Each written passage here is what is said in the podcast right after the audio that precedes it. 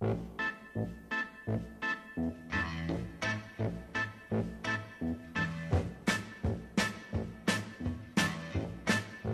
Hello, ladies and gentlemen, and welcome to the show.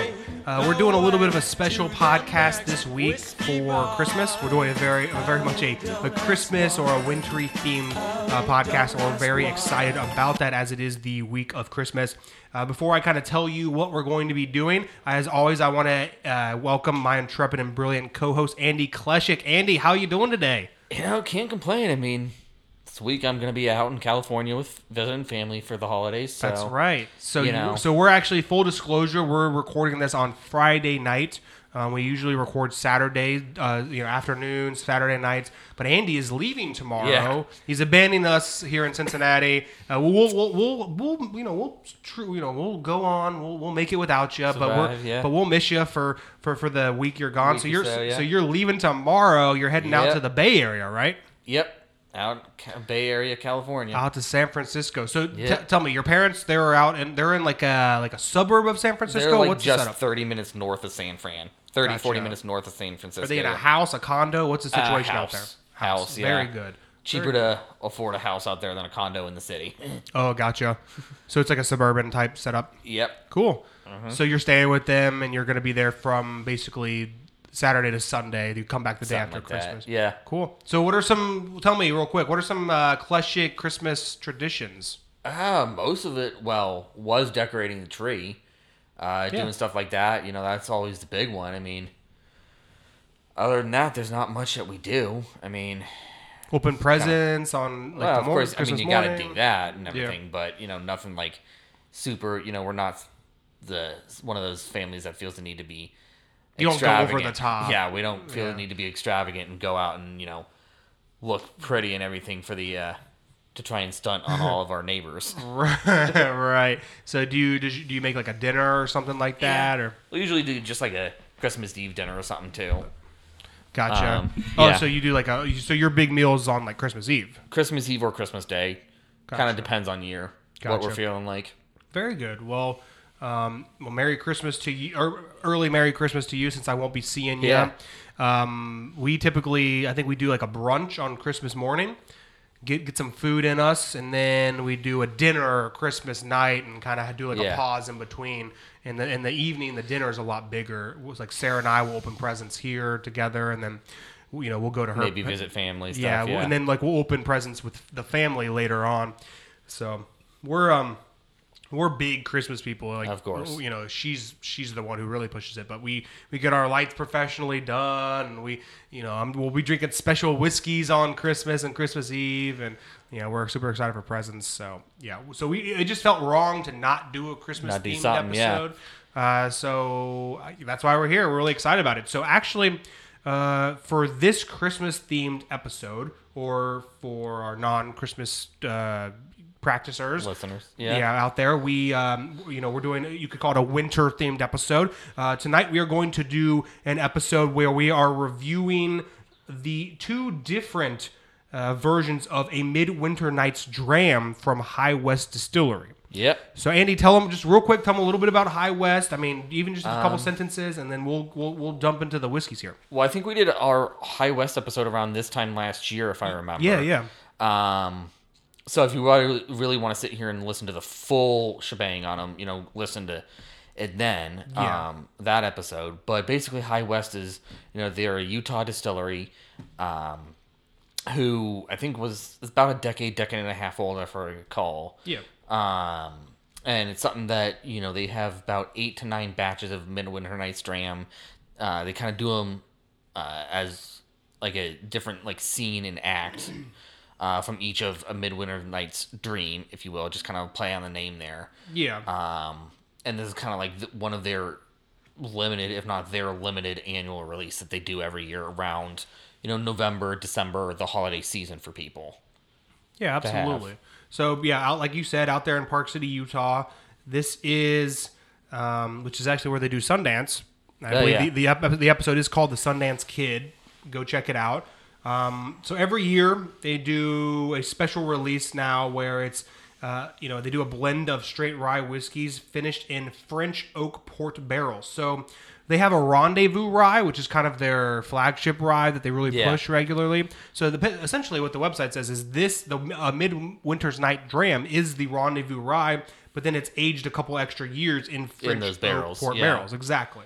So what we're going to do today, we're really excited about it. So we did, we, you know, the, we're com- actually going to taste and compare uh, Act Eight, Scene Six to Act Nine, Scene Four. And it'll be interesting to see how it compares because Yeah. we actually did review and taste the uh, dram for Act Eight, Scene Six back uh, last, Last year. year, yeah. Uh, so we're really excited about it. So I mean, I think we should just jump right on in and Yeah, I say we do it. and, and, and do the tasting. So, of course, as always, we're going to start with the nose. Very wine smelling. I mean, that port barrel comes through on it. You notice that it two for years aging in it comes through. It shows. I'm getting some floral notes. It's very light. I think Yeah. for for a, for a rye, these both cl- both of them clock in at 98.6 proof. Um, so not crazy strong, but not not Yeah. you know you're gonna notice it. I think as well. Um, it'll be interesting to see how they they compare. Are you getting any other notes on the nose? No, I mean mostly it's just kind of like that vanilla wine and floral note for me. Yeah, that's what I'm Um, getting That's as well. what I'm getting mostly on the nose with Act Eight. Absolutely. So let's go ahead and give it a taste.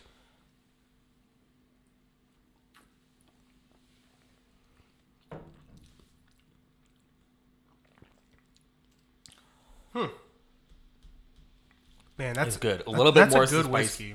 Yeah, a little bit more of the spice comes through. You're getting like a baking spice, or just, Um, well, some baking spice, but more traditional rye spice right? that I get on the palate. that's what I noticed too. The the rye is the rye is very noticeable. I think. Yeah, but also but it really balances it well with the um it balances well with the the, the port the Oh port yeah, finish I yeah, think. it definitely does. I, I mean i'm not it's hard to say for me i'm not i'm not picking up like a ton of different notes i, I think it's Yeah. very um it's a very thick uh like a very thick whiskey I think this is perfect Mm-hmm. to. I mean, this is the perfect. Like, this is a whiskey where I almost only will drink it during the winter. winter, yeah. exactly. Um, but I think if you're going to curl up by a fire or you want a, a drink that's going to warm you up, this is definitely Yeah. it. Hundred dollars a bottle, so don't Not the don't mix this with something. but it's worth the price. Right, right. Don't mix it. Definitely worth the price. Um, but I mean, I don't. I, I mean, it, it's one of the. It, it's maybe the best rye whiskey I've tasted. It's one of the better ones I've tried I'm too. trying to think of some that compare to it. Um, the only one anywhere near it that I like is um the single barrel rise from New Riff that they Right. just started coming out with. which we're we do. We're, we're going to do an episode on that soon, right? probably eventually, yeah, probably eventually because I know we at least have a barrel or a bottle of it. Gotcha. I, I don't know that we could afford a barrel of it. Unless you want to sit here and make all that money to the uh, Spend a few thousand dollars. Yeah. yeah, Yes. Kentucky Relief Fund Right. for the tornadoes. yeah, that would be, that would be cool. Yeah, so I mean, I'm a big fan of it. I think since I've had this whiskey, it's been one of my favorites as far Oh, as yeah. ryes go, especially. It this one has been on my top shelf, and I've only I drank most of the bottle last winter, and excuse me, there's only a little bit left, and I'm probably gonna maybe finish it. Kill it this year, maybe. Yeah, probably. This is maybe like a like a Christmassy. Like I'm gonna maybe Yeah. we'll drink it on Christmas Eve or something. So uh, you know, really, really, really great. Uh, I, I I think if you want a more in depth review, definitely go listen to the High West uh, Distillery podcast that we did. But now we're gonna pour this year's the 2021 version of it and kind of give it a comparison. And uh, we'll we'll be back in a moment to do that. All right, folks, we are back, and now we are going to try a Midwinter Nights Dram, the 2021 release, which is Act 9, Scene 4. Uh, same proofage as the one from last year, uh, so we're really excited to give this one a try. So, as always, uh, we're going to start with the nose. Very, very same nose. I'm getting even more of like the port wine Yep. on it. Um, Very similar. Yeah, Yeah. It's almost a little lighter on the nose to me, like not quite as Yeah. hot. yeah, yeah. Proof wise, it doesn't um, smell as hot as um, Act Eight, but it is more. To me, the wine is a lot more bold in it. Yeah, no, I uh, completely agree with that. Uh, all right, let's give it a taste.